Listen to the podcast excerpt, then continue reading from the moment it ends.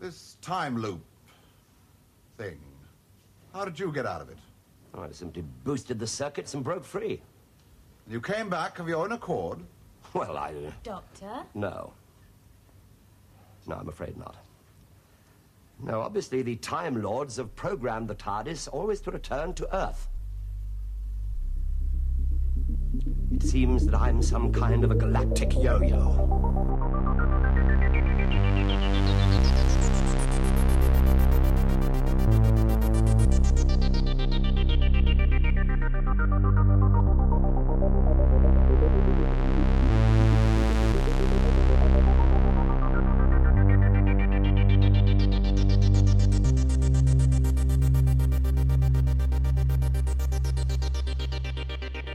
Hello, everybody, and welcome to Galactic Yo-Yo, the podcast where Doctor Who fans share their unpopular opinions with the world, and I have to deal with them. I'm your host, Molly Marsh, and I'm yet again wandering around my bedroom.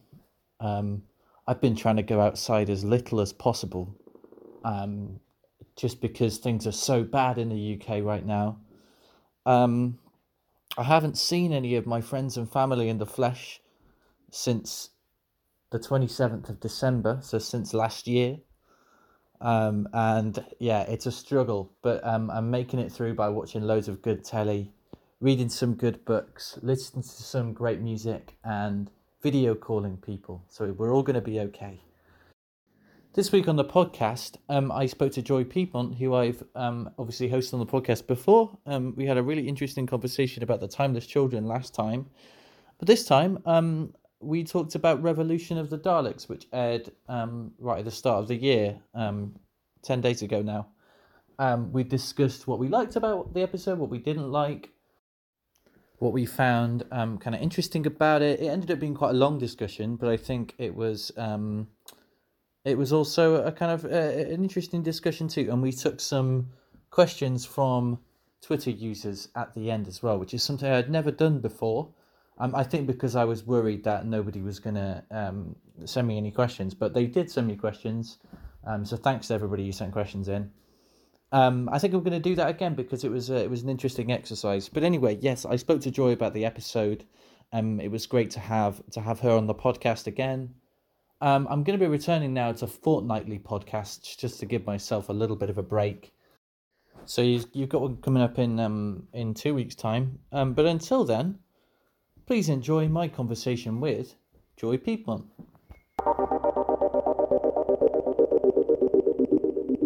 Yeah, I always have my call recorder on backup just in case. Yeah, you never know what's going to happen, do you? There we go. Fantastic. Um, brilliant. So a new episode of Doctor Who aired five, six days ago now. What day is it? The fifth. Yeah, so it aired like four, or five days fifth, ago.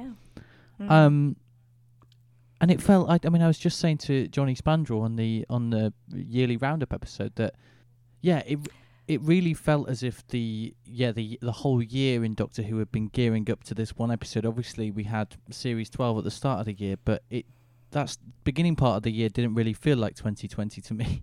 2020 starts when COVID starts in my mind. Oh, for So sure. that- that, that whole that time entire season. Mm. Yeah, we're looking at this at this New Year's special. Did it live up to your expectations broadly? I really tried to have no expectations. Uh, That's you know, wise. before That's I- really wise. so my answer to it might sound a little funny, but um, yeah, I tried to have no expectations because uh, Mm. I am generally a pessimist, and so I know that if I really expect great things or if I'm really excited about something, Yeah. I can tend to be disappointed. So I was really pleased. I I also find like New Year's Day just kind of like a, a bummer of a day to I watch. hate New Year's Day for everything. Who. It's like you've always got a hangover, and I mean, I I had a stinking hangover, and it's not as good as Christmas Day because No. And it's like everything's closed like like it is on Christmas Day, and everyone acts like it's like Christmas Day, but it's it's just like Christmas Day with none of the fun. And Yeah, all there's of nothing the happening. yeah, having to stay at home. I mean, I say having to stay at home, but with I mean, I'm perpetually at home at the moment. But yeah, even in other years, New Year's Day is such a non-event to me. Mm, it's more of a day of rest, whereas Christmas is a day of celebration, and Yeah, uh, there there's always like activity. I think most people on New Year's Day just want to kind of like sleep late and A hundred percent, a hundred percent. Yeah. Um. So I, I, I don't know. I don't like the airing on New Year's Day thing, in general. Really, I mean, it reminds me of the airing on Sundays thing. Like, to Mm. me, I don't want kids to associate Sunday nights with Doctor Who. Like, I don't want them to hear the Doctor Who theme tune and and think, "Oh God, that reminds me of having to go back to school." Do you know what I mean? and uh, the New Year's Day thing is Yeah. a similarly kind of, oh January blues. Oh, and it's Doctor Who. I don't know. Yeah. Maybe I'm be- maybe I- I'm being pessimistic now. No, I mean, listen, it's it's catching. But what did you think of it? Did it meet your expectations? Yeah, I think it did. I think it exceeded them a little bit. Um, I yeah, I I really enjoyed it actually. Uh, obviously I've got problems with it. Um, because I'm grumpy like that, but I, yeah, by and large, enjoyed myself, and I thought there was some really good stuff in it. I, c- I can't say that it surprised me that much because like all of Yeah. the elements played out like I pretty much like I expected them to, but that's okay. Yeah, it was to me. It was about the very best that Chibnall could do, um, just based on like what we know of him. And so, if I was grading it, uh, you know, against the rest of his era, I would say of the scripts he's written, it's definitely at the top. I'd say it's up there. Yeah, I don't know if it's the best one that he's done, but I'd say it's up there. I probably Mm. enjoyed it more than Resolution, and I probably Mm. enjoyed it more than Spyfall as well. So yeah, it's definitely the best of Well, the yeah. specials. Well, and see, Spyfall's not a special. They tricked us. Yeah, That's it's just not part of the really. season. that that, fir- that first part of Spyfall though does feel quite specially. It does because it's got a lot. It's got a lot of bombast. There are a lot of things going on, but I'm gonna be a real pedant, annoying person, and just till my dying. This will be the hill I die on for doc, for Doctor Who. That is not a special. But I mean, you can you can imagine a world where you know Spyfall aired, on- aired on Christmas Day and Spyfall Two aired on New Year's Day. Like and it, that would have been exciting. it felt specially in a way. I don't Yeah. know. I, I get that it is the the start of a season and they did swizz us a little bit. Um, but yeah, I do miss the Christmas ones. I don't know about you, Joy. I, I really miss them. Um, this is not a plug for my show, but I, I am going to talk about Plug my away, show. plug So, away. um, the last episode of Reality Bomb uh, that we did, I did a segment about the Christmas specials. Just I'm not really like bemoaning the loss of them, but just celebrating um, Yeah. what made them special and like why people um, feel so fondly for them. Because I feel really fondly for them, and Uh-huh, I know I've too. I've had some friends say like, "Oh, but at least now I don't have to go hide from my family to watch Doctor Who." You know, a lot of my friends are Americans or North Americans, and Doctor Who on Christmas is not really the institution over here that it is Yeah. in England. But so also, we have no, to no like one's making go out you of our watch it on. Christmas Day. Like you can watch it on Boxing Day if you really want to. Well, you know, obsessive fans gotta watch it immediately, and and I always felt like no, having it on Christmas, it's like a reward for for a, a really long day spent with family that can often be really stressful. Yeah. So it's nice to get that episode at the end and just have a good cry and and it's it, you know it's like a a Christmas present in and of itself, isn't it? Absolutely hundred percent. Um, and I, I I guess an argument a lot of people throw at it is, oh well, it got a little bit exhausting having to make a story about Christmas every single year. But I think the show was already, you know, in its last few Christmas specials, I think it was already starting to starting to realize that that um, you know, that idea train had come to a stop, and it was time to, you know, the stories like Husbands of River Song and Return of Doctor Mysterio are not really that Christmassy. Like that they have a couple of Christmas references, or they they happen to be set sometimes at Christmas, but it's Mm. not.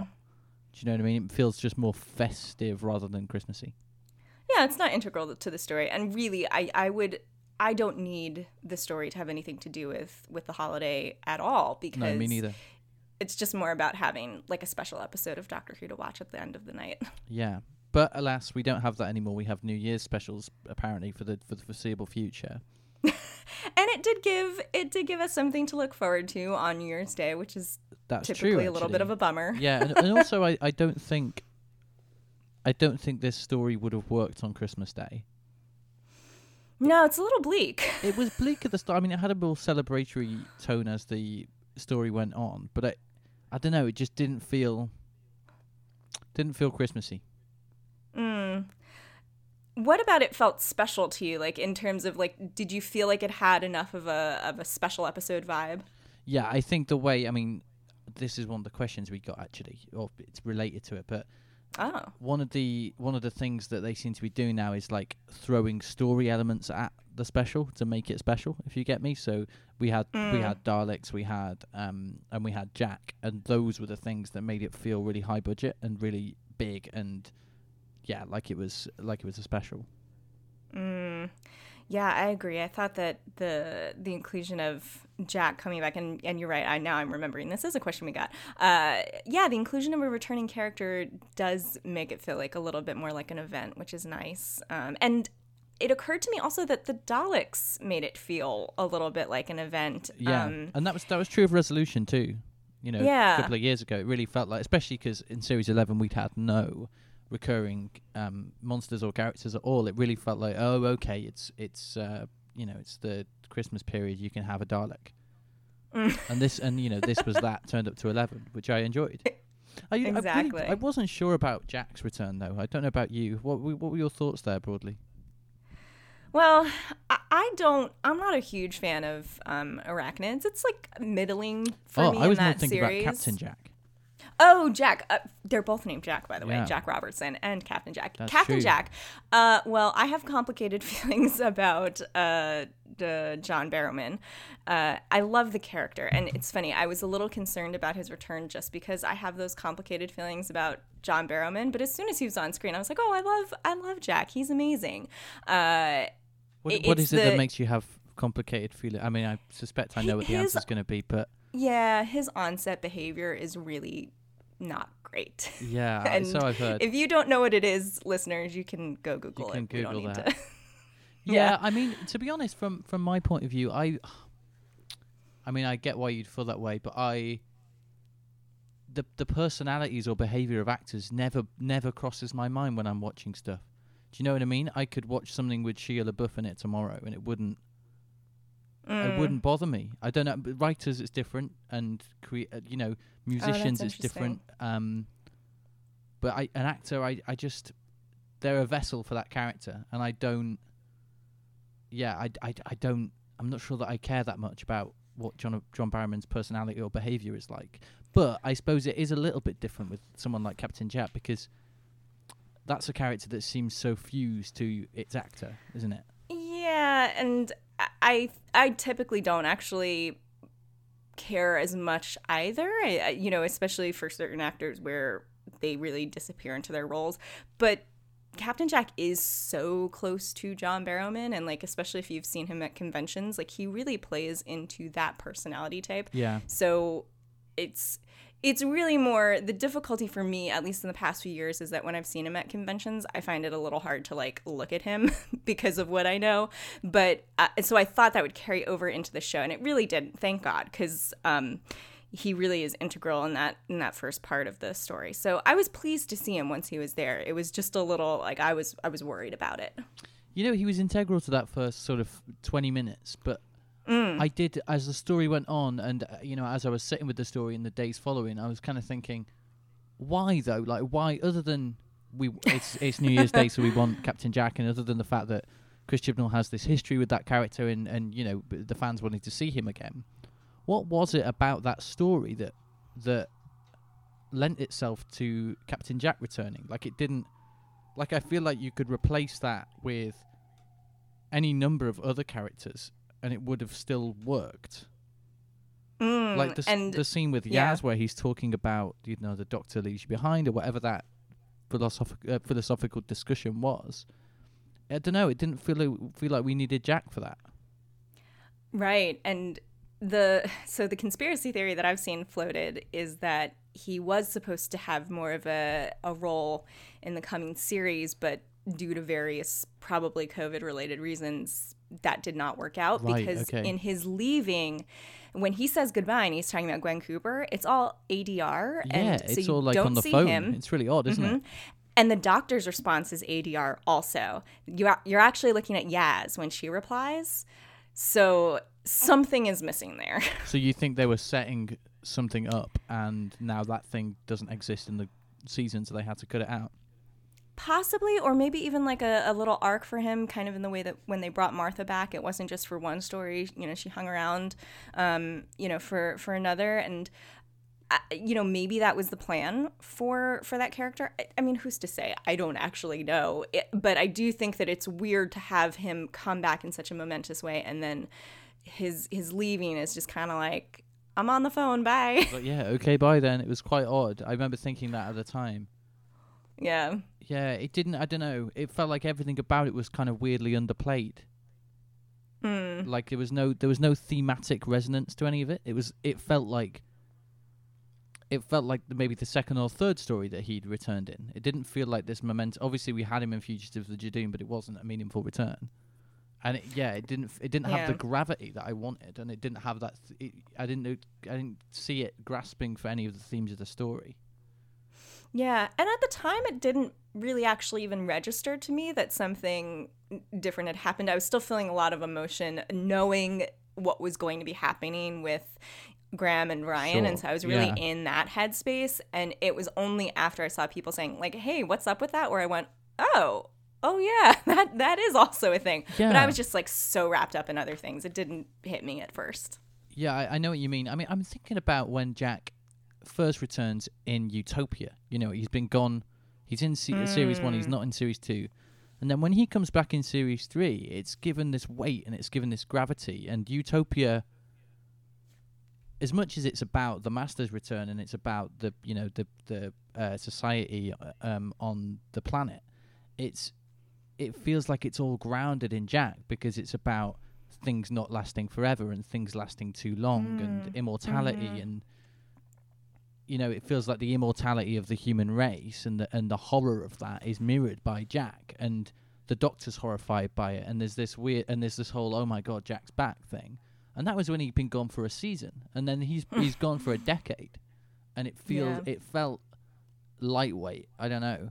Maybe we don't need that massive thematic thing but it, I don't know. I didn't I didn't get much from it. Also the the whole conversation he had with Yaz about like you don't choose when to leave the doctor but he has done that numerous times Yeah, it's not a great line. It's a little clumsy because it's a beautiful idea, but then he contradicts himself, and I can't take credit for this. I think I saw Max I- Curtis say this yeah, first. me too. But you know, you don't get to choose when it stops. And then the very next thing he says is whether you leave her or she leaves you. It's like, but if you leave her, then you're you're Yeah. probably choosing that. I mean, you can interpret that in a sort of like it's something that you, it's something you that that is necessary for you to do. Do you know what I mean? Like it doesn't feel like a choice; it feels like a necessity. Right, you're you're stuck in a parallel universe like Rose. Yeah, But or it- even it- even emotionally, it's like I have to do this now. I can't. This mm. isn't really a choice. It- yeah. It's more to me that at the end of the story, and I think I've I've stolen this from Andrew Ellard, but at the end of the story, he he buggers off, and it's like, well, you just chose to leave the doctor, so what what are you? Do- it was a it was a weird thing to come from that character. Like it would be it would Yeah. make more sense to come from a character like Donna or Clara. oh, I don't know. woof. It was that a- would be it- too much. It would be too much, but it, it I don't know. It was it felt like a weird fit to me. Yeah, no, I, I totally see that, and uh, you know, I, I wish I wish that it was maybe handled a little bit better, or at least I mean, I think a little bit more elegantly, hmm. but I. Th- I think it did accomplish what it was meaning to, in that it was at least giving Yaz an opportunity to express her feelings of disappointment that she was left and also it was really great to actually hear her articulate what it is that she loves about traveling with the doctor because I feel like it's often been implied but never really stated. And so when she talks about like being out in the universe and seeing all the things that she's seen and doing all the things that she's been doing, Yeah. and then to have that just stop, that she would rather have never had it happen at all. That's so important to hear her Oh, say it because we so really romantic, don't get it. didn't it? It felt like what you feel like when you're in a relationship and you feel like it's going to end. It's like I'd rather never have met this person. So I'd rather never have been in love with this Mm. person than, um, you know, than than have to lose them. And I think that's, I don't know, that felt like it was gesturing at something to me. But maybe that's wishful Oh, she thinking. is in love. I hope so. But uh, that was another question we got, so maybe we'll leave that for now. Um, it felt odd to me that they um, that Jack was paired initially with Yaz, and then obviously later he gets paired with Graham and Ryan. And Mm. Other than that first section, he doesn't actually spend a great deal of the story with the Doctor, which is fine. But it, but I don't know. Again, it's like I wanted something from that reunion yeah. with a character he knew, and and uh, I feel like you could have really got something thematically from that of like these two science fiction um, alien characters um, feeling so separate and distinct from our human companions, and that that could be a tension for Yaz and Graham and Ryan. Right. Um, like that scene where in Utopia where Jack is dealing with the radioactive material and that scene with the doctor is so incredible and iconic. Uh, we could have had like a 2.0 of that. Yeah, definitely, definitely, and that would have been given some both of those actors something incredible to do. I lo- I'd have loved to see to have seen that, but Mm, we didn't see that, uh, and that's fine. right. Um, so, what were your feelings about kind of the um, the political side of things then? But the, the the setup of the story with the Dalek and Jack Robertson and Mm. the, and I'm just going to call her Theresa May because I don't remember the character name, and she is Theresa May. Um, Uh, what did that all stuff all do for you? I mean, as a as an American, I guess as well, because it's gonna, you know, you'll know about the situation in the UK, but it's not. I don't know. How did that play internationally? I guess. Yeah. So I I'm always a little embarrassed at how little I know about UK politics when I see my friends from the UK knowing so much about American politics. I'm like, oh, this is this is quite embarrassing for me. Um, so I don't know that much about um, about her, but I know she is not a beloved figure. But more generally, I think You can say that again. Um, yeah.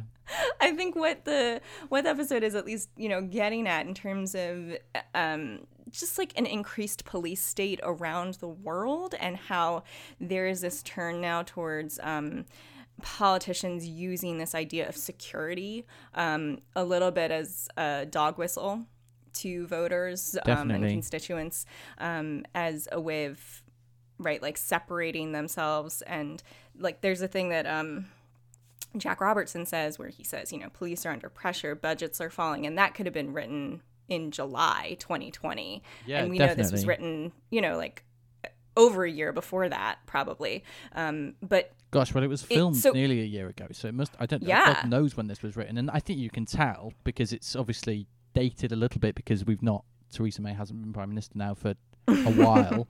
Um, Yeah. But yeah, but still, it was it was, as you say, it uh w- still resonated. it did, and it almost felt like a little bit like, is Chibnall a witch? like, there was something that was almost like too spot on about it. Um, and that may not have been had it aired, right, like in January 2020, then let's say, you know, now, um, January 2021. Ugh, how strange that it's 2021. um, but now it feels a little bit like, oh, wow, that is just like so on the nose. But important, right? Because just this idea also of like, talking about AI being in charge of any kind of security, um, at least in the states. That's I love that I can hear a siren in wherever you are while Yeah, you're saying that- this. It's, uh, so I I am in uh, Queens, New York, and I live down the street from a hospital. So um, the sirens have been going a lot, with a lot more frequency lately, which is sad. Is sad. Um, and it's also loud. so I think that. I mean, I know that in the U.S. this has been an issue. I don't know if it's been like this also in the U.K., but um, the use of AI in law enforcement has been a really contentious topic. Um, and so I did like that it was playing with that. I don't know that it did it super well, but also I don't know how many Doctor Who episodes ever really do kind of like a perfect, right. you know, Yeah. analogy to, to modern actual life. So I mean, I, I liked yeah. that it made people think about it. I've been saying I've been seeing this a lot online. Like, oh, like, I wish Chibnall had done more with the whole um, police thing or with the whole security thing, and and the, and uh, delved into those political themes more. And I've i've seen it said again and again. But I don't know. Part of me thinks like, what more do you want him to do? Like, he put those images there. He gestured towards it, and this might be me uh, being a bit of a centrist, but I I don't know. I don't know if I'm. I I- I think it's unrealistic to expect Doctor Who to openly criti- criticize the police force on BBC One on New Year's Day, and I Mm. I don't know. whe- I Mhm. mean, whether it should or shouldn't, that's not. I don't know. That's kind of beside the point to me. It's like it's just not going to, and Right. it's not. It's never going to delve into those topics in in the way that something else is. It's it's it's on, is only ever going to gesture towards them, and it's a and it's a gateway for people to think about that stuff, and it's not. I Right. don't know. Am I being No, am I being sure. too generous there? No, I I mean I think you're absolutely right and I mean just from a from a creative standpoint, you have the doctor, you have a returning guest in Jack, you've got three companions, Yeah. you have a villain and um well you have an antagonist and you know classic baddies coming back. Sure. so much going on. Where is the room to actually really delve into Yeah. like what the Daleks represent in terms of a police state? Um, it would have been the wrong use to of do that and to have taken away from some of the other things in the episode. I think as well. You know, some of the the, the companion departures and the return of Jack and the Doctor's story. I think it, it would have been too much. Yeah, I mean, I'd, I I'll take character moments over theme. I would say not always, but in this instance for this story, um, and what it had to do in terms of a, a- basically turning over a new page for for this cast. Like, obviously, you want character moments. Yeah, hundred percent. And I was glad we got them. What did you think then of Jack Robertson's character? Because he was kind of markedly different from the way he'd been in Arachnids in the UK. He was, wasn't he? He was a little like hammier. He was more Weasley. Yeah. Do you know what I mean? And he, he was less obviously a Donald Trump. He was more of a Bezos than a Trump this time. Oh, interesting. Because I thought that Chris Noth was doing a little bit more of a, a Trumpian kind of cadence with his what, like. maybe, maybe. I just kind of felt There like it, what his role in the story was less of a Trump. oh yeah, yeah. No, for sure. I mean, because now he's really more of a of a businessman. Um, I, I I felt a little bit like it. He his main function, like especially on rewatch, because when I went through again, I was taking notes. I was a little con- like on first watch thinking, why is he here? He's kind of annoying, and I don't really even like him, and I hate it when bad guys get away. It's just, I mean, I it's fine for My God, he got away it. again, didn't he? Twice Yes, now. again. But watching it again, I realized I was like, oh, he's there because he has to complicate the plot at a moment when there's actually nothing else that can happen. Mm. Um, so he comes in and then goes to basically tattle on the doctor. Yeah. and that launches a new set of actions. I mean, that felt that's- very classic Who to me. He's just, he's the sort of character that would have attempted to, he's a Mavic Chen or something, isn't he? Who attempts Mm. to conspire with the Daleks to their peril. He was Uh, yeah. sort of fulfilling that role, which I, which I thought was camp and funny and exciting. it was very like it, it was like the master but just so badly done not Hmm. like that the writing was badly done but like he couldn't quite get it right because he's not a smart enough person. Yeah, no, of course not. He was just a stupid person. So it's, I, I don't know what they're trying to say with. Obviously, he's got away with his actions on two occasions now, and I think you know, it, maybe that is a political commentary on the fact that Donald Trump's not really got his comeuppance yet, Mm. and and certainly hadn't when this story was written. He was still the sitting president, and well, he is now, I guess. But you. Maybe that maybe that's what it's trying to do is reflect is reflect that a little bit that we live in a Mm. world where those kind of bad guys haven't quite um, faced the music yet. do you think that he's going to come back for a third story like a trilogy to close out his arc or something I mean, I would not say no to that. Actually, I was very shocked when he came when he was announced he was coming back for this because he seemed like such an incidental character. But actually, now I think maybe we need a um, maybe we need a, a third a third part for, for Mm. him. What I wouldn't want though was for Chibnall to kind of imply that that kind of evil has been wiped off the face of the earth because Joe Biden has been elected as as president, which I think is ma- is would maybe be the danger of doing a of doing a um Jack Robertson gets his comeuppance story in this world. yeah right what does that even mean right for him to to face any kind of justice. Yeah, um and how will that land on us? It's hard to predict. The world changes so much right now. Definitely, and that must be a pro- it must be like a an issue for writers at the moment uh, in all fields and in all yeah on all projects because you're just thinking, well, how on earth am I supposed to? The comedian Stewart Lee's talked about this in his last few shows. It's like he writes a load of jokes and then two weeks later they're completely out of date. And I think yeah that's fine when you're a touring comedian and you can change your routine every night. But when you're writing a TV drama that's produced a year in advance, I don't know. It's kind of difficult to to uh, produce meaningful political commentary, isn't it? Yeah, and and it's also hard when the the people that you're trying to skewer are themselves so ridiculous. It's like, where do you even go? It's true. It's like, yeah, you compare Chris Noth's performance as Jack Robertson and Donald Trump's performance as Donald Trump, and Donald Trump is by far the more ridiculous figure. mm-hmm. Mm-hmm. which is so funny because in any other at any other point in history, the fictional one would have been way more ridiculous. Yeah. But you can't do that now because it would just be, I mean, it'd be outrageous. And, and in that respect, it kind of makes the the creation of that character um, and the performance and also the just the audacity to bring him back kind of uh, I feel like meaningful or at least more meaningful because uh, you know it's it's really difficult to land. And so you know Chibnall must have really really wanted him there for a specific person purpose and I, think i agree with you. I don't know that i would have wanted him back necessarily before this episode but now that he's been back i do kind of want to see where they would go with this character once again just because they purposely have that scene where you see you know the news talking about him possible presidential run. Um, i don't know i feel like that's a good ending for him but it's not satisfying so. No, I mean, I enjoyed him much more this time. The first time I thought, oh, I mean, this is a bit lazy. Like this is a bit of a lazy pop at Trump. Like you know, everyone's going to agree with you. Like it's not.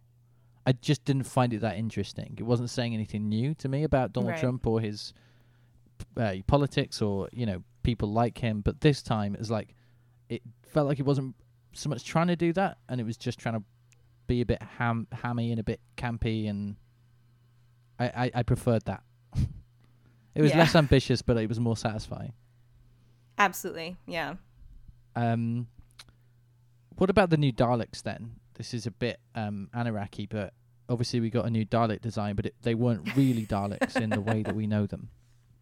They weren't. And so I was cackling to myself yesterday listening to your episode, um, your Christmas episode with Johnny, because I think you were referencing something that Chibnall had said about uh, wanting the design to look less like a man in a pepper pot. Mm, yeah, Um, I forget what it was exactly that one of you said about it, but it just made me laugh so hard because uh, they're fine. I, I don't actually really care what the Daleks look like too much. Sure. I thought the really, really skinny one in Resolution was very disturbing before I actually saw the episode, but then, like, I, disturbing in a way where I was like, oh, I don't want to look at this. Okay. Uh, in the context of the episode, I was like, oh, okay, this is this is fine. I thought that one really, Uh, yeah, that one really worked in the context of the episode, definitely. because it's like all built from like scrap metal and it was dirty and it felt really menacing because it was so scrappy. Yeah, Um, these new ones they weren't offensive looking, um, and I understand the idea of like wanting them to maybe look a little bit more realistic but i also really was resonating with what with what the two of you were saying where there is an element of camp about the daleks and to try and turn away from that feels a little bit like turning away from what they are inherently yeah, and I was glad that ultimately the show didn't do that because obviously we got regular Daleks as well.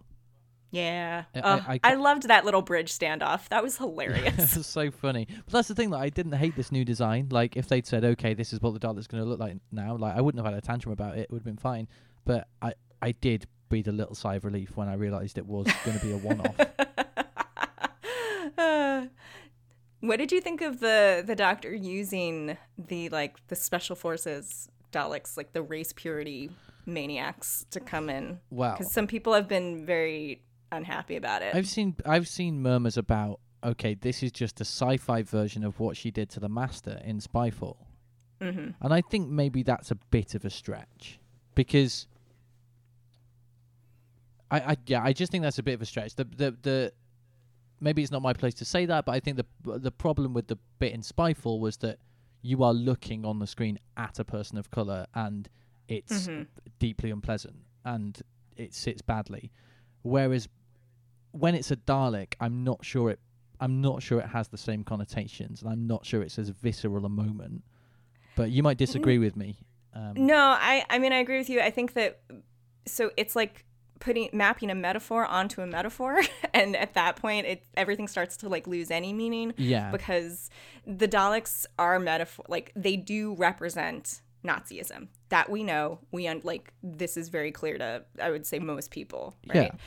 However, it is they are a metaphor.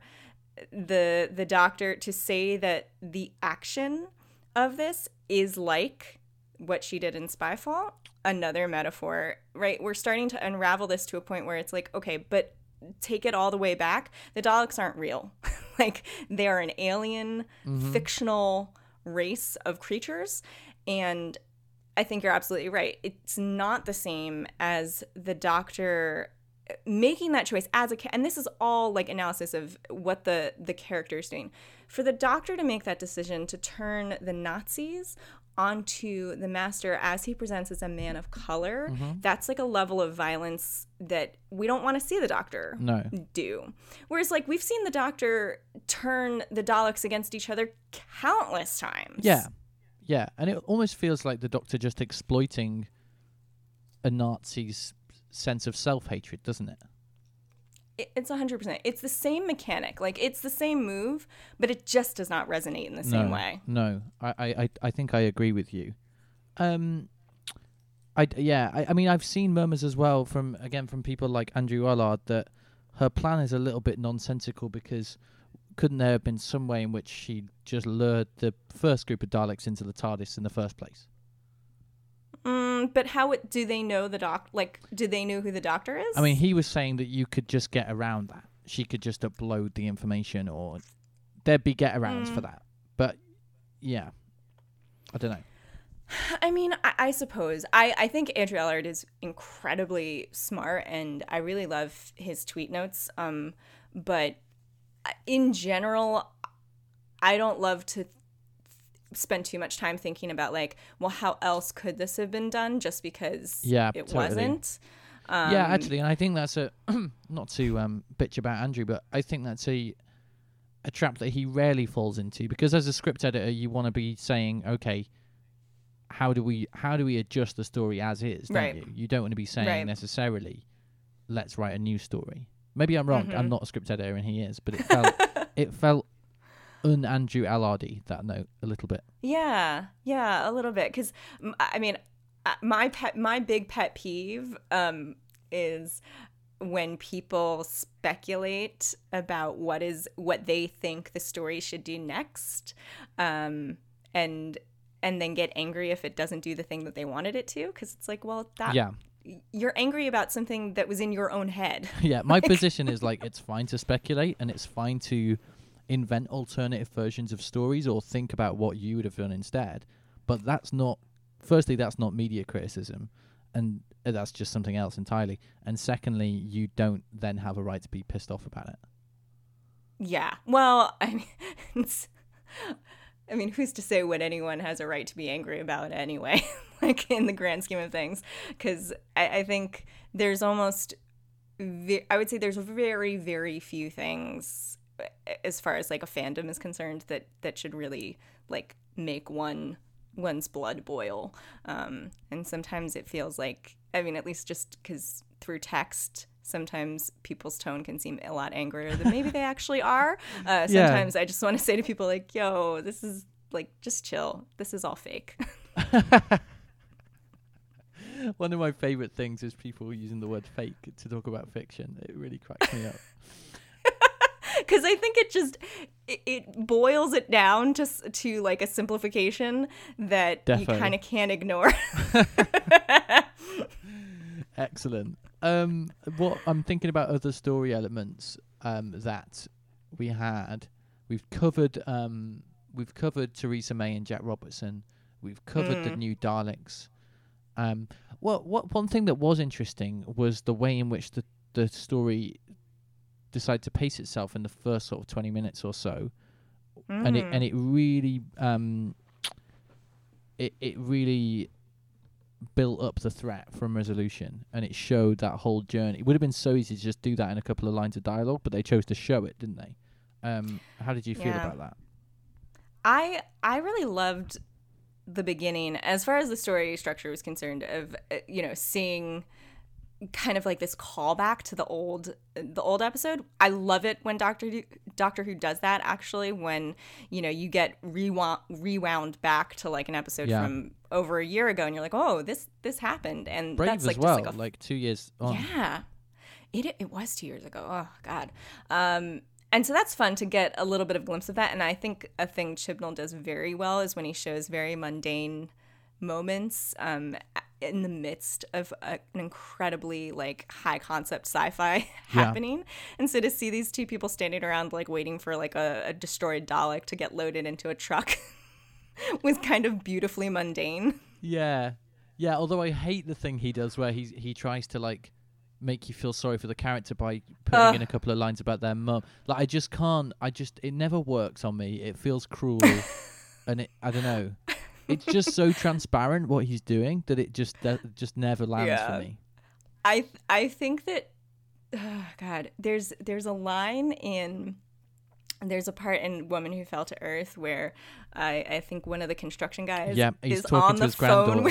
his That was the moment I was thinking as well. As well. That is so cruel though, because that that lasts quite a while. Like that's like a good thirty to forty-five seconds of conversation. I think.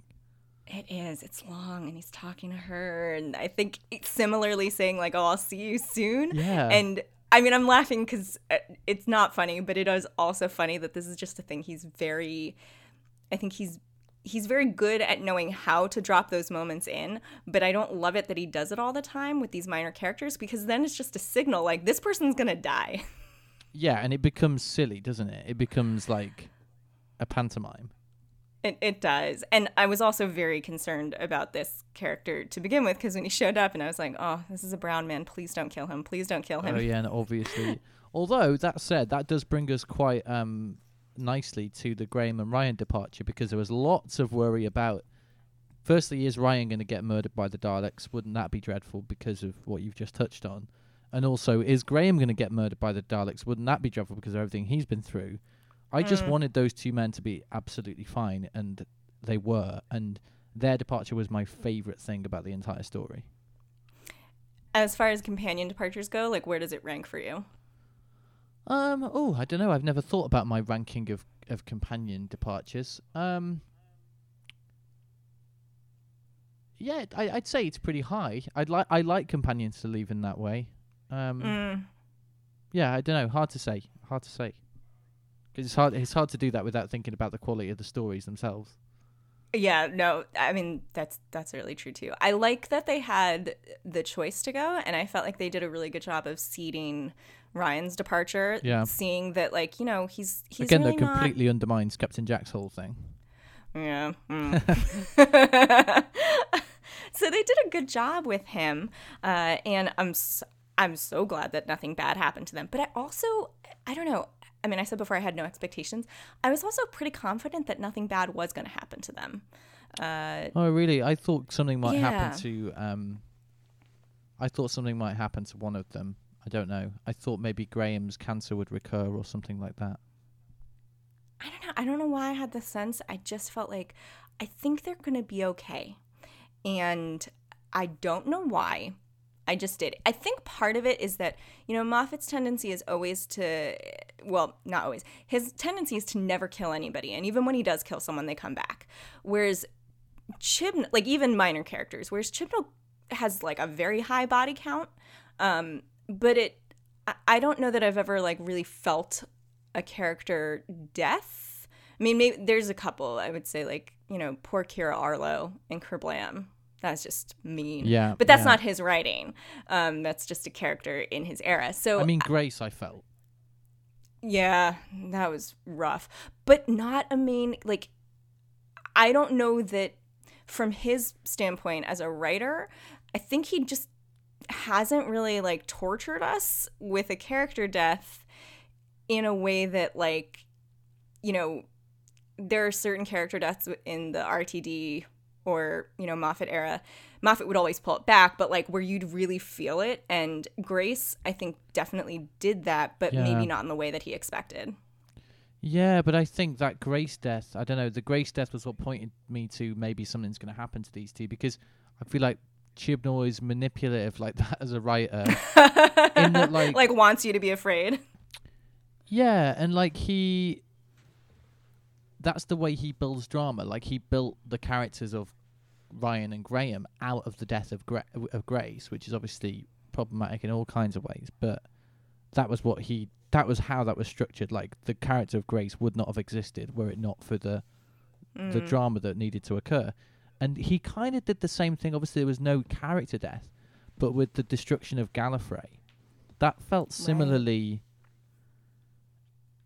like it was there to to so to give the Doctor some character moments throughout Yeah. the following couple of series, and like it felt like the Grace death. It felt similar. Obviously, they're different, but it felt similarly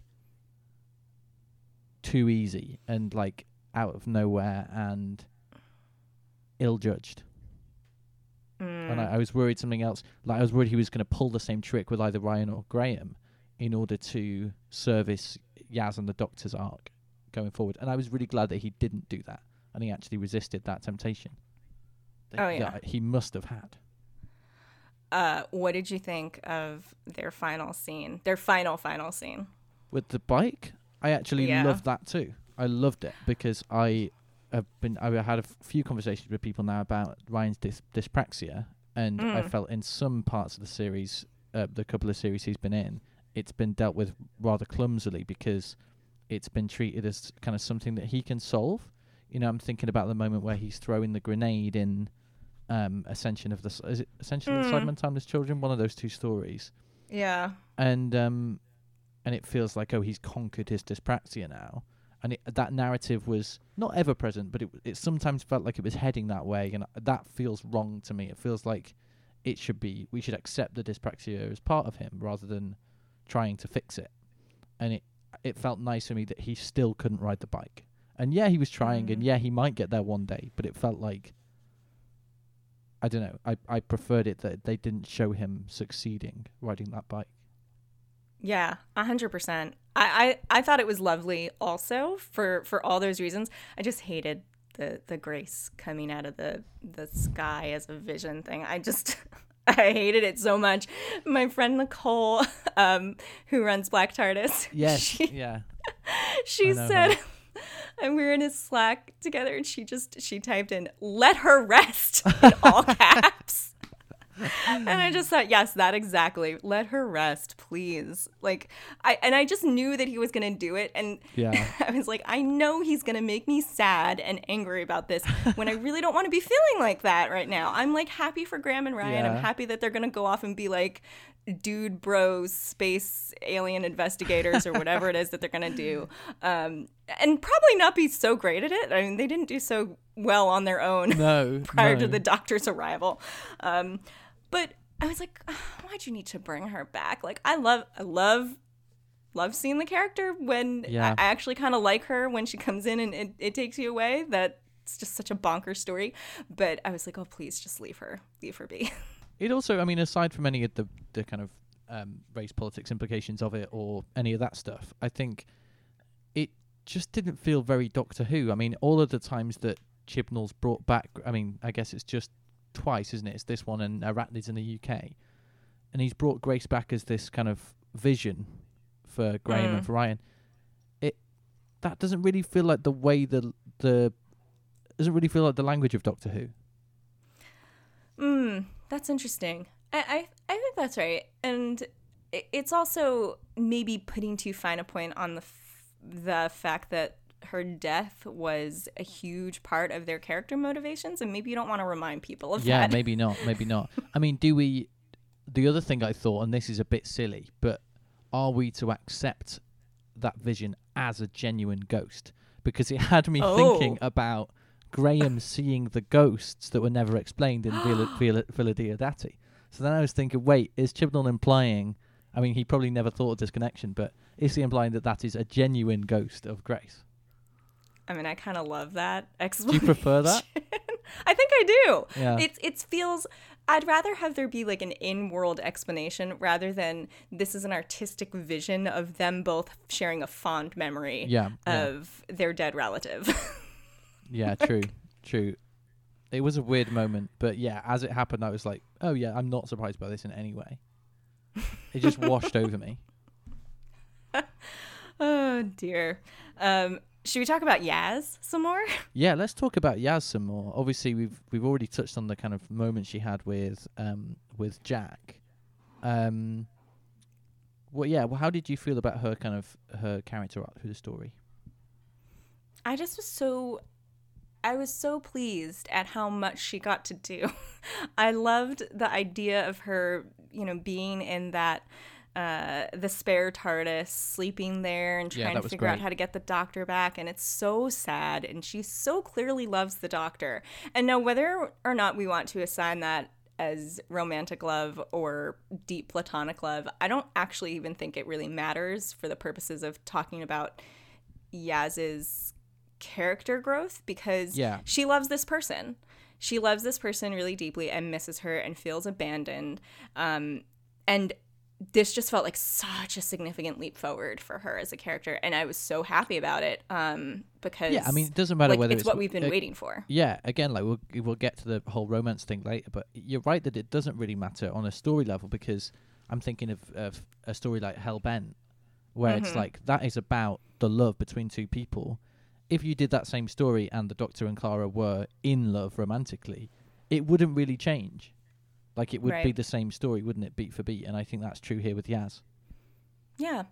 And that's kind of the beautiful thing about love is that it's it's about a, a really strong bond between two people. So like if you take the romance out of Doomsday and right basically Russell T Davies has has said like they are in love, they were a couple, like that whole story arc is about them being in love with each other. Yeah. But if they're not, it still works the same.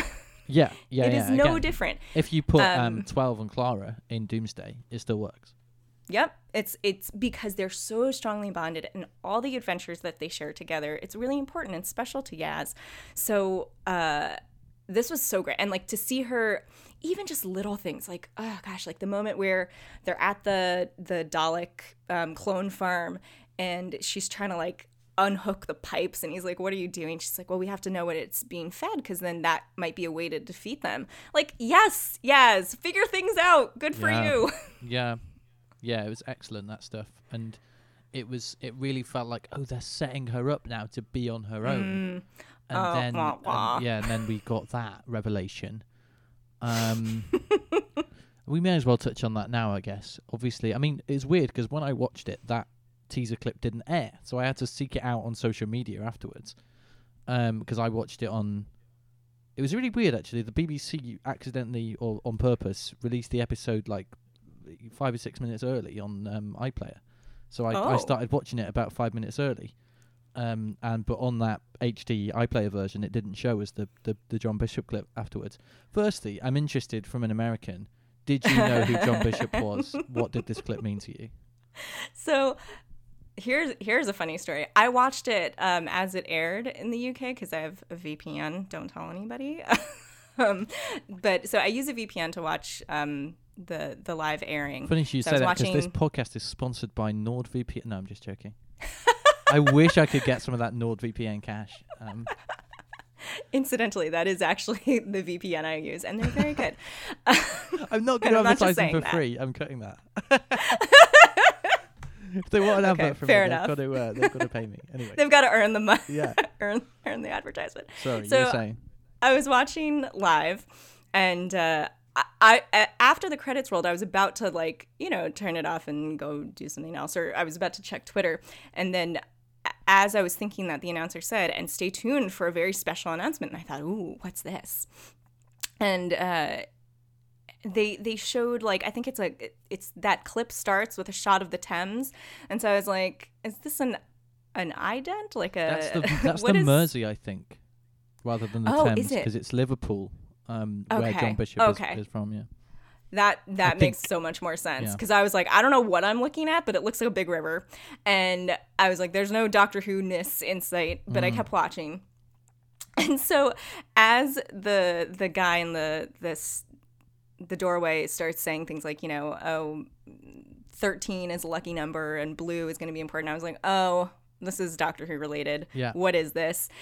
And when the man turned around and said John Bishop will like something in Doctor Who, my first I I literally said out loud to the screen, "Who?" I just was like, "Who is this man?" And I wasn't even angry. I was just like, "I don't understand what this is." And obviously he's important because they put his name in really big font, which means that everyone's going to know him except me because I don't know who this, this man is. And I thought I, my my I'm immediate thinking of this wild meme thought about that meme about this man. I'm sorry. sorry to I'm this sorry man. to I, this I man. wouldn't know him.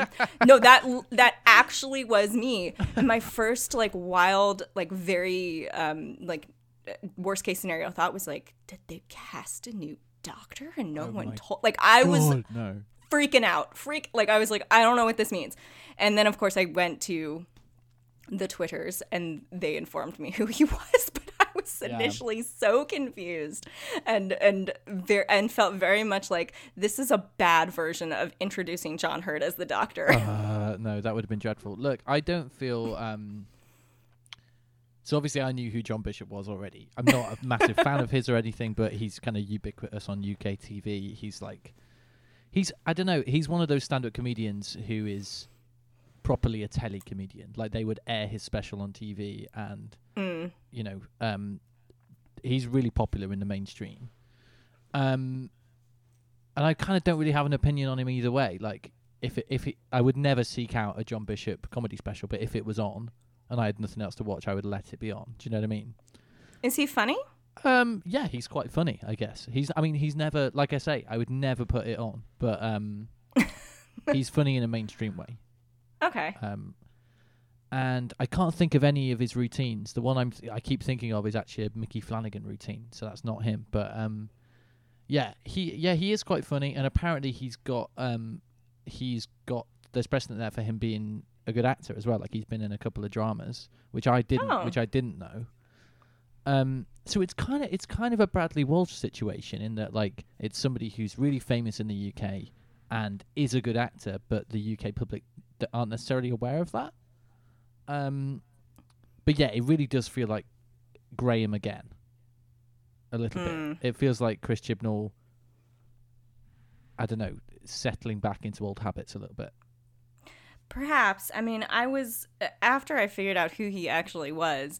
Uh, you know, I, f- I think that if I just had maybe like a month or two to just let the the set the the special settle in and you know have a little bit of distance. And they said oh and coming in the new season we're gonna have a new companion and this is who it is. I'd be like eh, i don't want this but like fine there was something kind of like there was the high of feeling like wow Right. yaz is going to go into so many great directions now and like she's going to get an amazing storyline and and because the writing was just so strong for her in this where i thought like oh finally they made graham take a back seat because he really gets almost nothing to do and Mm, true. you know it was like wow they had that guy sit in the back seat and Yaz gets all this stuff to do and drive the story. This is what we can expect to come. And then to see like psych, we're, we're bringing in another white guy immediately. I was like, Yeah. Uh, oh, god damn it. I mean, I think I actually, I don't know if I agree with you. I think I would have felt worse if I'd had a oh, month or so to get excited about, to get in my mind, oh, we've definitely got a season with just the Doctor and Yaz, and then, and then John Bishop would. I I think that may have, maybe would have been worse. I'm trying not to be too pessimistic about it because, ultimately, like, it's still one fewer companion than we've had for the last two years. That's true. it's still, you know, it's still only two companions rather than three, which Right. should count for something. Um, and we don't know what kind of character um, John Bishop is going to play. Like everybody's kind of assuming he's going to be a comic relief one like Graham, but I think Chib- Chibnall is smarter than just doing Graham again. I think there's got to be something else to it. Um, so I'm tr- I am trying yeah. with all my might to keep an open mind. I mean, it will be interesting to see. We've never really had this in New Who of a new character stepping into an, a, a dynamic that's so established. Yeah, that's true. It's It feels weird, doesn't it, that somebody else is coming in to the Doctor and Yaz's world? yeah. It's a little bit like Jamie and the second doctor losing Victoria and getting Zoe. Yeah, it's that vibe. It Exciting, is though. totally that vibe. I mean, listen, I He's my, got COVID at the moment anyway, so I know that's we, we might not have to deal with. Oh, no, I'm just jesting. He's fine. He's healthy. um, eh, you know, 2021, my my new philosophy, at least as far as Doctor Who fandom is concerned, is that like I, I'm really trying not to take anything too too seriously, just because um, if I if I let it get to me too much, then I just start to feel like this is needlessly affecting my mental health. Yeah, yeah. Um, like it's this is a thing I can control, and I don't need to feel this way about a TV show. Um, so I'm I was a little disappointed because it felt like such a come down, and it also made me a little sad to think about like s- subconsciously what does this mean about the choices that the creative team are making like what does it say that we have to have a white man on the TARDIS even if they weren't specifically saying we need to get a white man Yeah. on the TARDIS like that's who they turn to It And also so feels that- weird that they want that specific kind of. I mean, John Bishop is, That I think, a little person, younger than. Bradley Walsh, and they're obviously from they're from slightly different traditions. But it's weird that they think we want like an older ITV white man. Like we don't like. It's weird that that's what they think we want. Wait, can you explain to me what what specifically? I know ITV is another channel, but what does that like imply? So ITV. Oh God, how do I explain? So Bra- firstly, I mean. Bradley Walsh and John Bishop are just people who would traditionally have appeared more regularly on ITV than BBC, in my mind. Okay. Anyway. Um, how do I say this without being rude? ITV is is a less respected channel than BBC. It's like ITV drama is considered worse, significantly worse than BBC drama, Okay, and there's a That- sense that you can tell when you're watching an ITV drama. that that makes total sense to me. Yeah. That that has cleared it up. But thank you, because I was a little bit like, I feel like I think I know what this is, but I also want clarification. Yeah. Although it's interesting because Chibnall Broad. I don't know whether you saw Broadchurch that Chibnall I Broad- did, yeah, So. Broadchurch was on ITV, and that was weird because it it feels very BBC, and it feels like it. I mean, at the time, everybody was a bit like, "Wow, like this is the best ITV drama in years." Um, Wasn't Downton Abbey also an ITV show? Downton Abbey also ITV, but that's not as good as any of the BBC period dramas. Like it's just Yeah. a different. Yeah.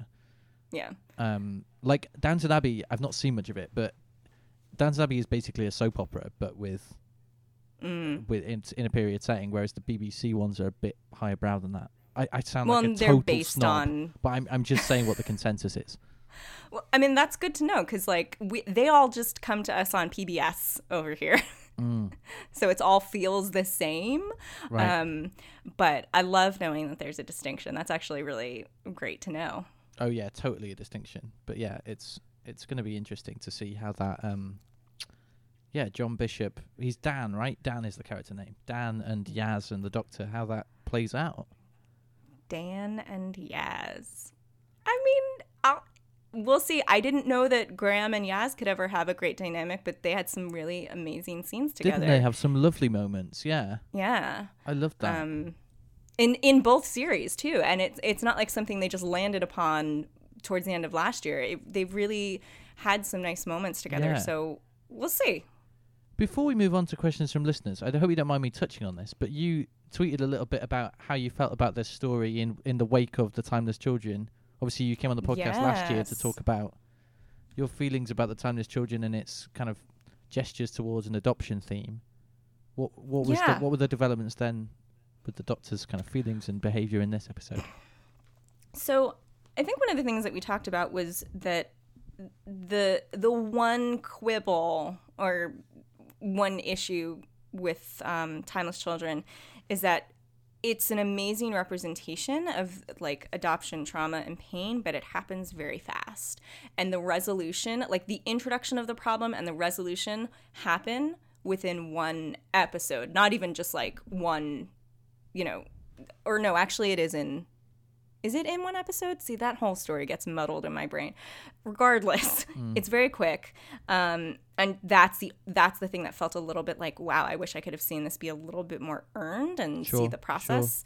Um, so what's fascinating is that I think what this story does is um, builds on builds on it and makes makes it a little better like retroactively makes timeless children a little better in two ways um, the scene with the doctor and ryan where she actually has that conversation with him and has to actually articulate here is what I learned about myself. And there is something in like having to tell your own story to people that makes it real, you oh, know? 100%. Yeah, it really feels like staring directly into the wound, doesn't it? Mm-hmm. because like something can happen to you or like you can find something out but it's only in retelling it where suddenly it becomes like part of your actual story Yeah, definitely. so like her having to say this to someone else felt very very important and powerful Yeah. and the language that she uses it's just like when she says some of that has been hidden from me and i don't even know how much i mean and part of this is also just like you know a lot of the work that I've done in therapy and thinking about like my adoption, like we talk about these things where I there is information about my life that I just don't know and I will never know. Like there is actually no way for me to find it out. And if I if I wanted to go down the route of even possibly trying to look, I'd be setting myself up for like a a ginormous task yeah, and a bunch um, of emotional turmoil, surely.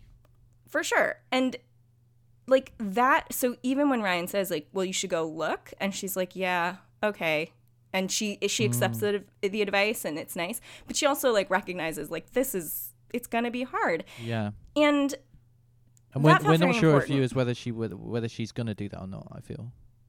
yeah, I mean, I I think I said last time I don't know that I want her to, and I mm. think I still feel like that, but now I may be like, well. Maybe interesting things could come from it because Yeah. there's just been so much emotional truth so far with this story Mm. and like when she talks about how angry she is like it is angering to to not know where you come from and Yeah. you know i, I think in andrew ellard's uh, tweet notes which i also read um, he talked about how her kind of like waffling on her identity feels very weak and i totally i totally understand the critique um, and i know that you've had this conversation on your show too about um, the first female doctor having so much passivity Yeah. um, and and writing her as having all of these issues of identity and and faltering of like who she is. Um, I understand that and like I totally see it. It doesn't read like that to me just because I think that there's just so many there are important reasons why like she's she's at least going through this specific thing. Like passivity in other parts of the series prior to that moment like yeah maybe we can have a debate on that and like why those choices were made. But at least from this point forward it makes sense for her to have spent all that time in jail not trying to break out because they say to her you did all these things wrong. Plus they were hunting her down for crimes that she didn't know she committed. Like right? Yeah, like they start so to go true. after her they start to go after ruth the incarnation that she didn't even know about. And so, for all she knows, she has done a million bad things. And so, she's sitting in jail thinking, like, who am I? What does this mean for who I am? Maybe I deserve to be sitting here. Um, now, she doesn't say any of those things. Those are things I'm inferring Yeah. because, right, like, if you take the story together and the things that she says in this subsequent scene with Ryan, now you understand like she she doesn't understand who she is and she was trying to use that time to figure it out Mm. um and you know Is it a fool's she may or may to not try have and made it. figure that out?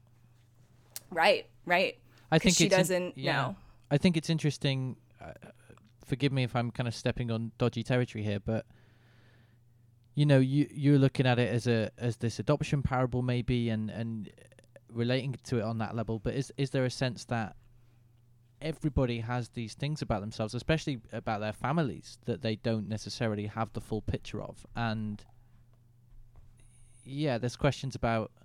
Do we need to know that stuff? Do we want to know that stuff? mm, You know, even Yeah. if you're even if you're not adopted, there's all sorts of things that you that you're not going to know about your parents and about your the early parts of your life that you don't remember. And to start prodding at that is is that wise? I don't know.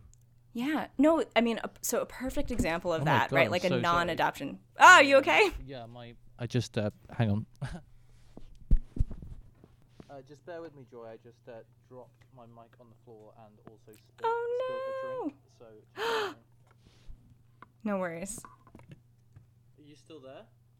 i am still here So I just yeah, I just spilled a lager on my carpet and it went under my computer and I was like stressed that it was gonna Oh no. But it didn't. It's so funny because yes, on the podcast I recorded um, with Johnny Spandrel um, the other day, I was like being all funny and ironic about it, like, oh, I'm gonna I'm gonna put this drink here and it's inevitably gonna spill on the computer halfway through the podcast, and then what do you know?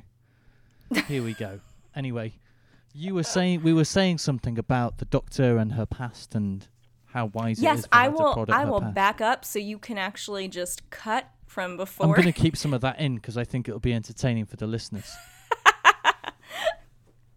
well, I'll let you decide artistically where to make Yeah, that choice. Yeah. Um, so the example that I'm thinking of is uh, actually it's something that actually happened in my my family. So my I have an older brother and sister who are my parents' biological children. Okay. And so they are right like genetically related to Mm-hmm. my parents and so for, so on and so forth.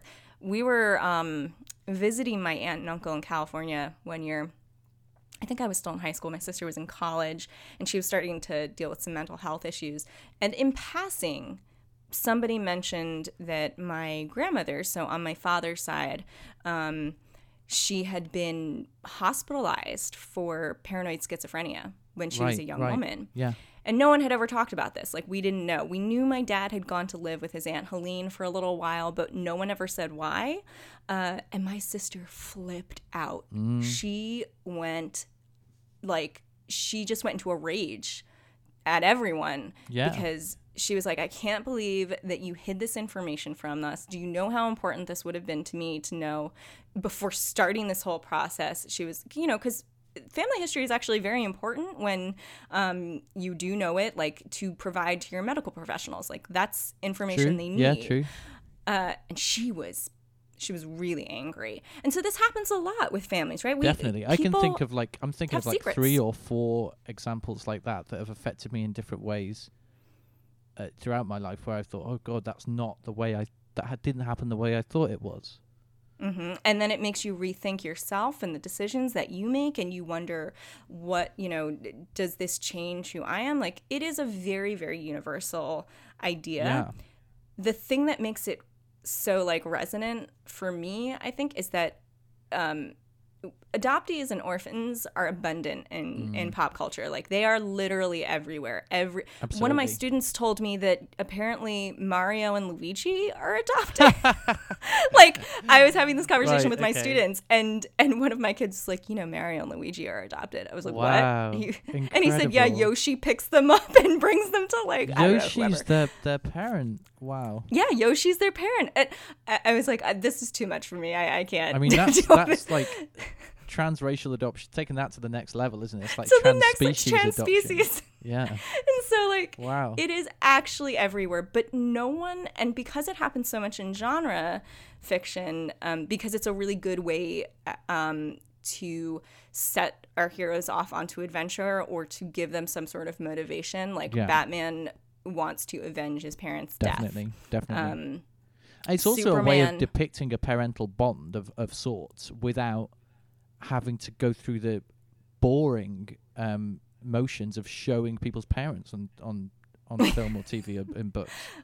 and right because we often i think that people don't necessarily want to deal with families so much and No. we and a lot of fiction prioritize found families which is all good but what ends up happening then is that you have these characters who in real life would be dealing with significant amounts of trauma Mm-hmm. um, where they never address it and there it Yeah. seems to be that their their spectacularness and the things that make them special are because they had this very terrible thing happen to them in life when Yeah. that is not actually the case like when you don't show any of the accompanying um, difficulty it mythologizes a whole group of people that are real people um, like this is actually a real thing that happens and to see Doctor Who at least even have these conversations and deal with the emotional truth of it in any way feels like radical to me.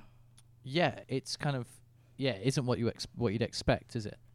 Not at all. I mean, like it's. I think a lot of TV shows and and books have done a very good job of it. Um, apparently, I don't watch those stories because like I know I'll cry, Yeah. um, and so I don't choose to watch shows like This Is Us. But adoptees I know who do watch it say it's great and does a really good job of it. But like, I'm not trying to watch that, you know, like I don't No. I don't need it. No. Whereas like with Doctor Who, it feels like I'm not going to stop watching Doctor Who Yeah. now just because this like resonates with me. It feels and like is it's it- doing it. And, yeah, is it a nice happy medium because it's kind of you know something like This Is Us is very specifically about adoption, whereas Doctor Who it's like because it's an allegory, it's like maybe you can feel some of that stuff in a safer way.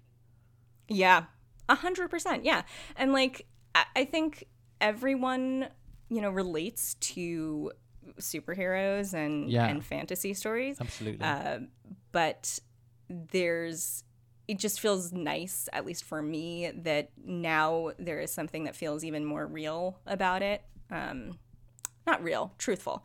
Yeah, no, that's really nice, and it's nice that you were able to take that um, reading of the Timeless Children and and expand it further with this story. I was like very pleasantly surprised to see so that it was actually built upon and addressed. I mean, my I guess my issue with it what with it was that there seemed to be some sense of conclusion for the Doctor when she spoke Right. to Jo Martin's Doctor in um, the Timeless Children, and then that lesson that she learned from her seemed to be lost. But maybe there's a sort of truthfulness in that, in that you even you you need to hear that stuff more than once for it to really sink in and, and have an impact on you. Like Yeah, you're not going to go to therapy once and and be like I'm okay, I'm cool now. Like that stuff's going to take a while to even have a slight impact on you.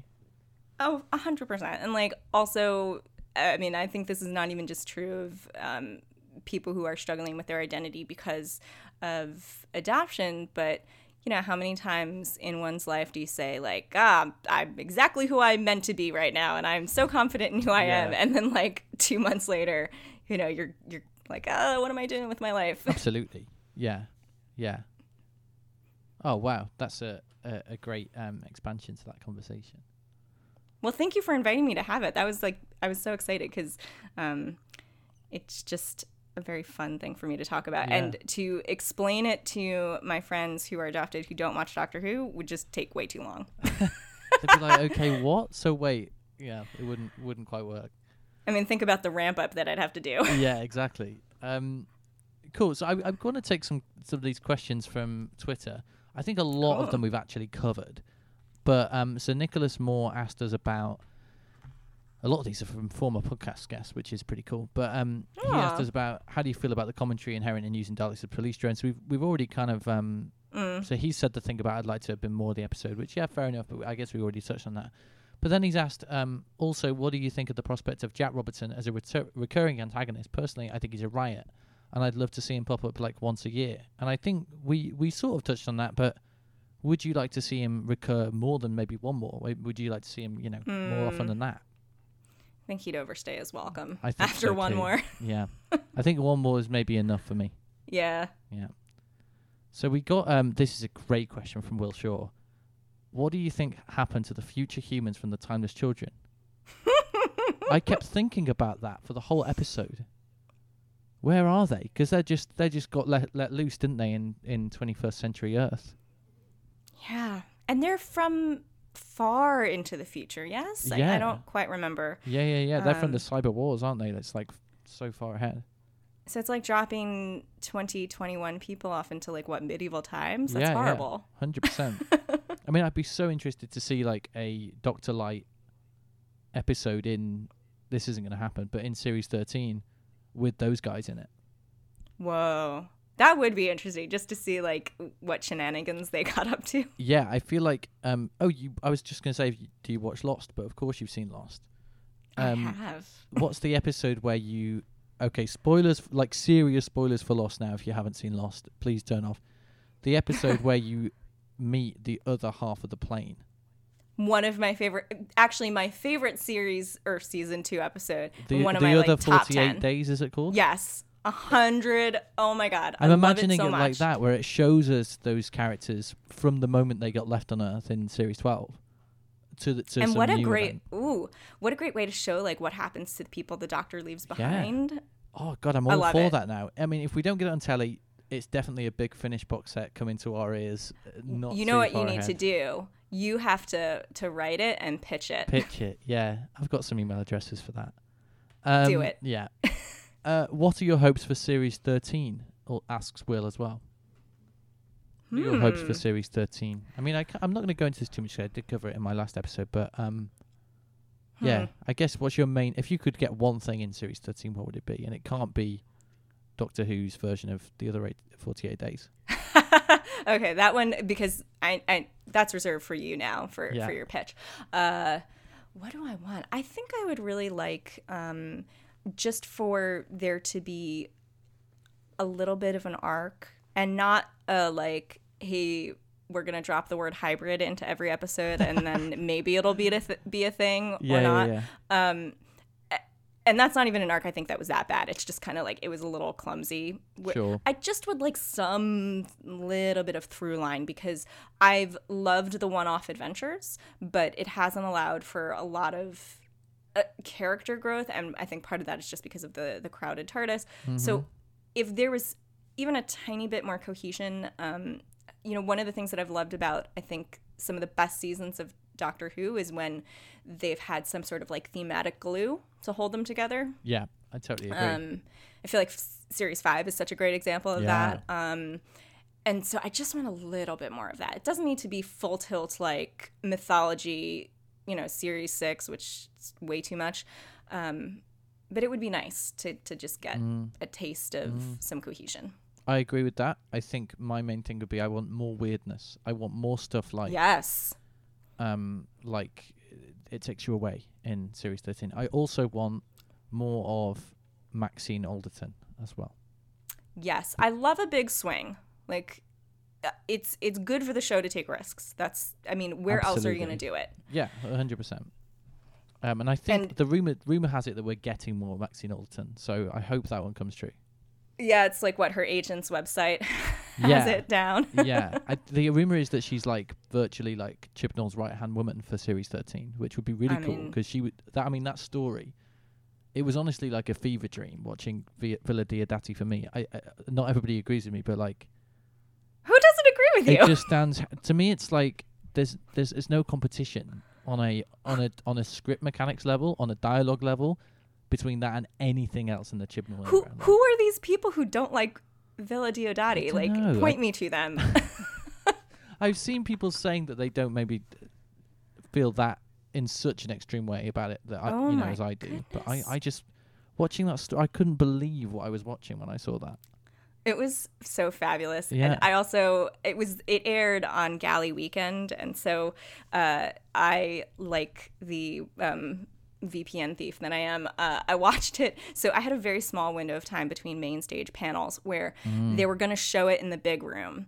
Um, and I think I just finished a panel in the main stage. I forget who it was, but then there was like an hour during which like if I wanted to keep my seat, I could have stayed there um, so that I had a good seat for the for the screening. But I also knew that in a big room, being really loud, like I wouldn't be able to hear a lot of the episodes. So I made a sacrifice and I said, you know what? I'm just going up to my room. I'm going to watch it on my laptop, Wow. and then I'll come down and watch it again with the crowd. So I'll get the crowd feel, but at least I'll know what has happened. What's happening? So I, I go up to my room and I was um, sharing a room with Ty Gooden, and um, Nicole was also hanging out with us that weekend. And so it ended up, and one of Nicole's friends was there. So it ended up being like the four of us watching the episode on my laptop screen. And I, we didn't plan this, but they came in and I just said, listen, I'm watching this episode.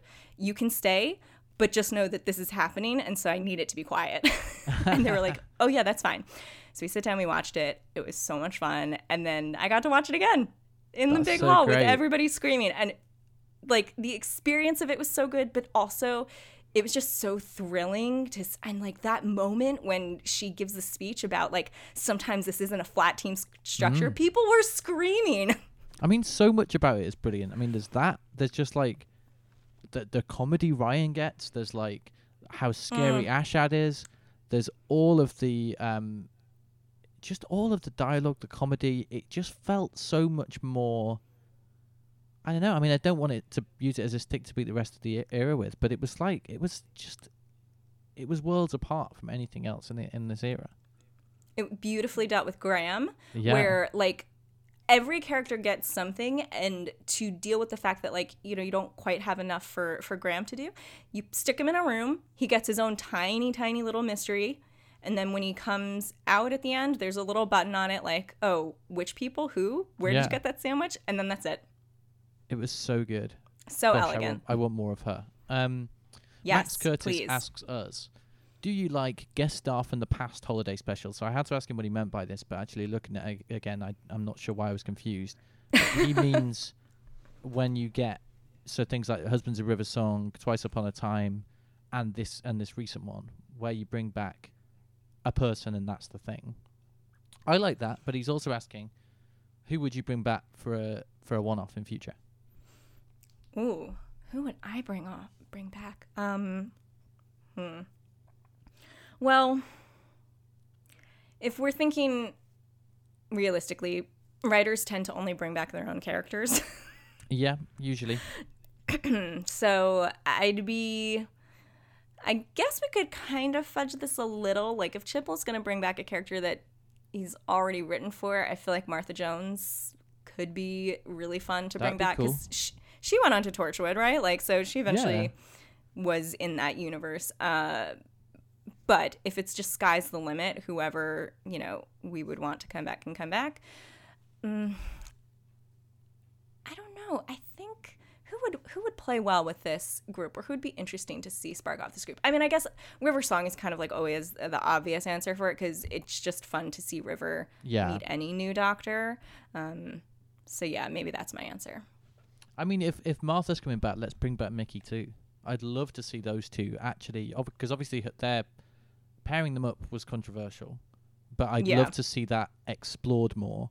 And Right, now that they're those- together. yeah, and both of those characters are great, and both those actors are great. So I'd love to, yeah, I'd love to see that um, in a future special. I think that those two together, Mm. because I, I just love Noel Clarke um, so much as well. Yeah. Um, Max also asks, "What planet should the Doctor have dumped evil American Jack on?" Oh, I have an answer for this. What's your Um, answer? The he should have gone to Raxacoricofallapatorius This is exactly what I was gonna say as well. I don't know why. because because the Slitheen are so grossly like capitalistic and they're Yeah. they're gross business people. That's where he belongs. yeah, I think I agree. To sort of be eaten by his own kind, right? Yes. Yeah. I cannot believe I also said that planet's name without Well stumbling too job. much. Um, Imogen Janoodle asks us, which companion are you guys most interested in? So I'm going to take this to mean Graham Ryan Yaz or the prospect of Dan. well, Dan's at the bottom now because Hmm. I we don't know anything about him. It's hard to be interested in somebody that you don't you haven't even met yet. Yeah, I mean, Yaz for sure. Always, always Yaz. I think I agree with you. I'm, I'm interested in seeing where that character goes. I think I'm more interested in the prospect of Dan though than in seeing more of Ryan and Graham. Actually, Agreed. I think I think I agree with that. Yeah. their story's over. You know. Mm. Um, who else have we got? So we've got Two Vision, who asks us, "How do you feel about the new companion Dan? And do you think he'll fit into the Doctor and Yaz's dynamics?" We we have already touched on that a little bit. Um, how do I think he'll fit in? I think he will either bring them closer together by being the newbie that they get to show around, or cause a rift between them. Oh, ooh, I hope it's not the latter. Me too. Uh, oof. I think it might be the former, and and particularly because just thinking about the dynamic with how how Jamie and uh, the Doctor got a lot closer with Yeah. with Zoe coming in. Um, you know, maybe I mean, even in series happen. one, Rose and the Doctor get together as soon as Adam comes along, and he's a newbie, and the Rose can feel like the Doctor's equal a bit. Yes. Yeah, that's a good point. Oscar Groucho asks us, openly wondering if you think that scene with Ryan, his beanie, and 13 was added in post production. It seems so to hide Tosin's longer hair. By far the best scene in the special. Is this something Uh, you've thought about at all? Um, I the d- TARDIS scene? the TARDIS scene, yeah. There's a scene that, so he's wearing that beanie, and that does feel a little jarring. And she comments on it, and it did, and they did say ahead of time that they had filmed another scene, didn't they? Hmm. At, at late in the game. He puts it on. He, it's off of. He's holding it though, right? Like when the scene starts, and then he puts it on his head. That might be true. Yeah, I can't remember now, but yeah, you might be right. So I did, it didn't even occur to me that it might have been the the thing filmed late. I I've heard some people say that the thing that was filmed um, more recently was was the introduction of of Dan. Yeah. Um, obviously it was because right, no one knew. But Sure. um, I don't. I guess maybe some of the TARDIS stuff could have been filmed later. Mm. Um, I've also seen speculation that Bradley was never supposed to leave, but then did, um, and so that maybe they had to rewrite some things for Mm. um, this new character so that Dan, Dan could do Graham stuff. I don't really know. Oh, I mean that Um, actually is interesting, isn't it? Maybe Graham was supposed to stick around, and because there's not really, obviously there is a narrative re- narrative reason for Graham to leave, but it's it could have gone either way, couldn't it? In that scene, actually. yeah you know he could have easily have said um i love you go off and and do good things Yeah. i'm gonna do what grace would have wanted and you know explore You totally could have played it either way. That's interesting, actually. Um, yeah But but from a kind of outside perspective, I'm not sure I can believe the idea that Bradley Walsh would have done three seasons of Doctor Who. yeah nor i was surprised that he did a second because Yeah, he's so in demand um, well, and he's only I mean- available two thirds of the time anyway. I, so the funny thing about um making the like uh now i've totally forgotten his name john bishop John Bishop, yeah. John Bishop comparisons with Bradley Walsh is I knew who Bradley Walsh was Mm, okay.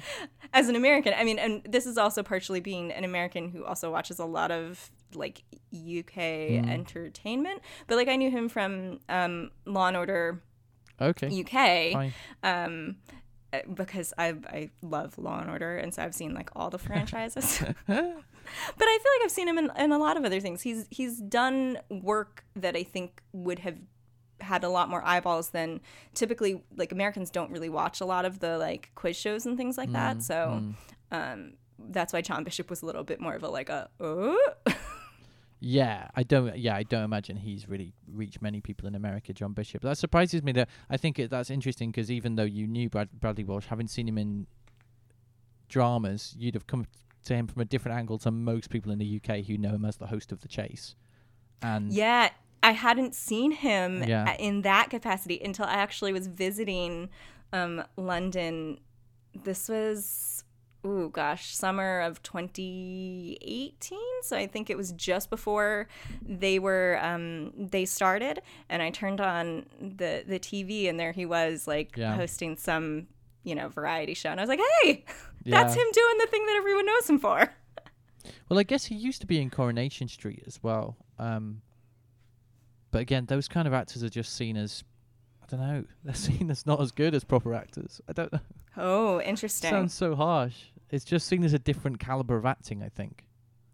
mm-hmm. I don't know.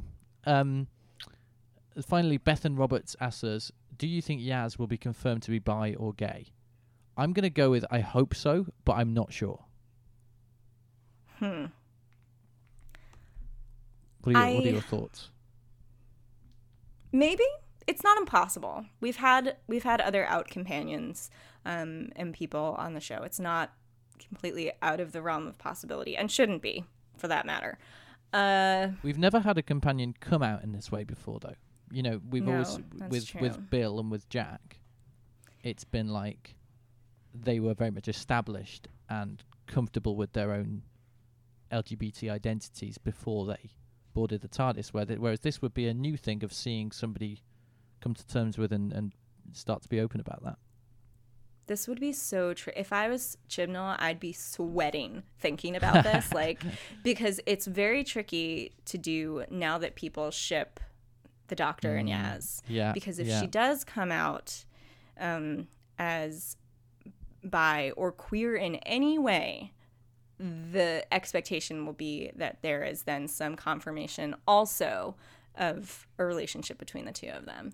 And you can't make it an afterthought because shows have tried this um, and failed spectacularly by, right, like just offhand mentioning somebody saying, like, oh, my, you know, my wife or Law and Order famously Yeah. did this terribly years ago when one character in like her very last scene was like, "Is this because I'm gay?" And then like that was it. She oh was my gone God! Wow, because she was getting fired from the DA's office. Anyway, that's so, so funny. there's bad ways to do it, and Yeah, ugh, I I- don't know. I mean, I think what Chris would do would be, I think he'd make it if he was going to do the love story. I think he'd make it an unrequited love story. I don't think the Doctor would love her back.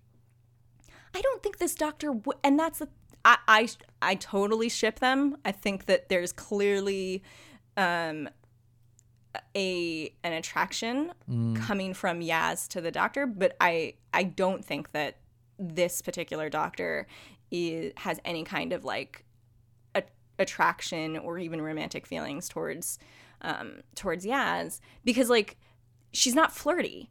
The uh, other doctors were very flirty with Yeah, their companions and gave off a lot of that kind of Mm. like sexual tension energy. I just don't see that from Jodie at all. Yeah. You definitely see it with Yaz. Like she Yaz clearly pines away for the doctor and loves her. I'm not getting the reverse. So yeah, maybe unrequited love is is the way to handle it. Um this Doctor doesn't, you know, this Doctor doesn't flirt with anybody. This Doctor doesn't appear to have a sexuality, or, or, uh, one that we've seen evidence of. And I, yeah. I don't know. yeah. I, I that jars with me a bit. I just think why is she not allowed to have? It's a bit of a coward's move in my mind. I, I you know, I fully think this tenure will come and go with this doctor never having a romantic experience with anybody, which is fine. Mm. But it's like, well, all of the male doctors got one. yeah, All of they them, did. and I think. You know, I can understand where Chris Chibnall's coming from. He doesn't want to go for the Doctor is gay. He doesn't want to go for the Doctor's now magically interested in men. So he's gone for let's not do it at all. But I, I don't know. Mm. Well, and also it's interesting that like a lot of doctors have been aloof and emotionally unavailable, Mm-hmm. but they've always been flirty. Yeah, yeah, Whereas yeah. this doctor is emotionally unavailable and very like oblivious to people's attentions. And you and know, ob- even like oblivious often to the fact she's a woman at all. mm, That's continued through both Yeah. seasons. You know, she's still getting coming to terms with that, and still, it still doesn't have seem to have the biggest impact on her life. And even you know, even to, down to her clothes and her presentation is not especially. I mean, I wouldn't go as far to call it androgynous, but the costume at least is androgynous, isn't it? Yeah, she has a feminine silhouette. I mean, with Yeah, the that's true. with the cropped. Um, oh my gosh, I'm not thinking of the right word for the for the pants, but the wide leg um, The crop cul- pants. culottes. Yeah, culottes. Yes. Um, and, and the coat being kind of like um, very very dress like. Mm. Um, so she looks feminine, but it's not necessarily um, hmm, like women's clothing. For no, example, it doesn't. it does not need to be. it doesn't yeah. have to be, and also the idea of like gendered clothing is also stupid. So Yeah, a hundred percent. I'm I'm just thinking back on a conversation we had about this way back with Woman Who Fell to Earth, where I had my couple of my friends and my girlfriend on the podcast to sort of offer an outside perspective. And I said, and we had a whole back and forth about this whole thing. And then I said, what would you guys have gone for instead of the costume we got? And my girlfriend said, full Jessica Rabbit. And it's one of the funniest things I've ever heard. There you go. If you didn't hear that podcast, everybody, uh, that you've got that gag again. Oh my god, I I really now I want to go listen to it just to hear the build up to that moment. Um, I think we've pretty much touched on everything, you know, Joy. Um, I think I think that's the the special covered. Amazing. Well, thank you so much for inviting me to have this conversation. No, it's so much you, fun to talk thank to you Thank you. so much for joining me. It's been great. Um, where can people find you and your thoughts on Twitter? Where can people find your podcasts um, and your other work? So I am on Twitter at Inquiring Joy. That is I N Q U I R I N G J O Y. And from there, you'll um, find links in my bio to my podcasts um, at Reality Bomb PC. Uh, and my other podcast is a Third Doctor podcast with my friend Kyle Anderson. Um, and that's called at. F- uh, it's called Five Years Rapid, and you can find us on Twitter at Five Years Rapid. Excellent. And you can follow me on Twitter at Molly underscore Martian. You can follow the podcast on Twitter at Galactic Pod. And you can g- um, you can email me at gmail. Oh, Jesus. Okay. You can email me at galacticyoyopod at gmail.com. Um, but until next time, bye bye, everybody. You still there? I am still here. I wasn't sure if I should do a sign off or You not. should I you should say bye too. bye, everybody. Thanks, Joy. I really appreciate that.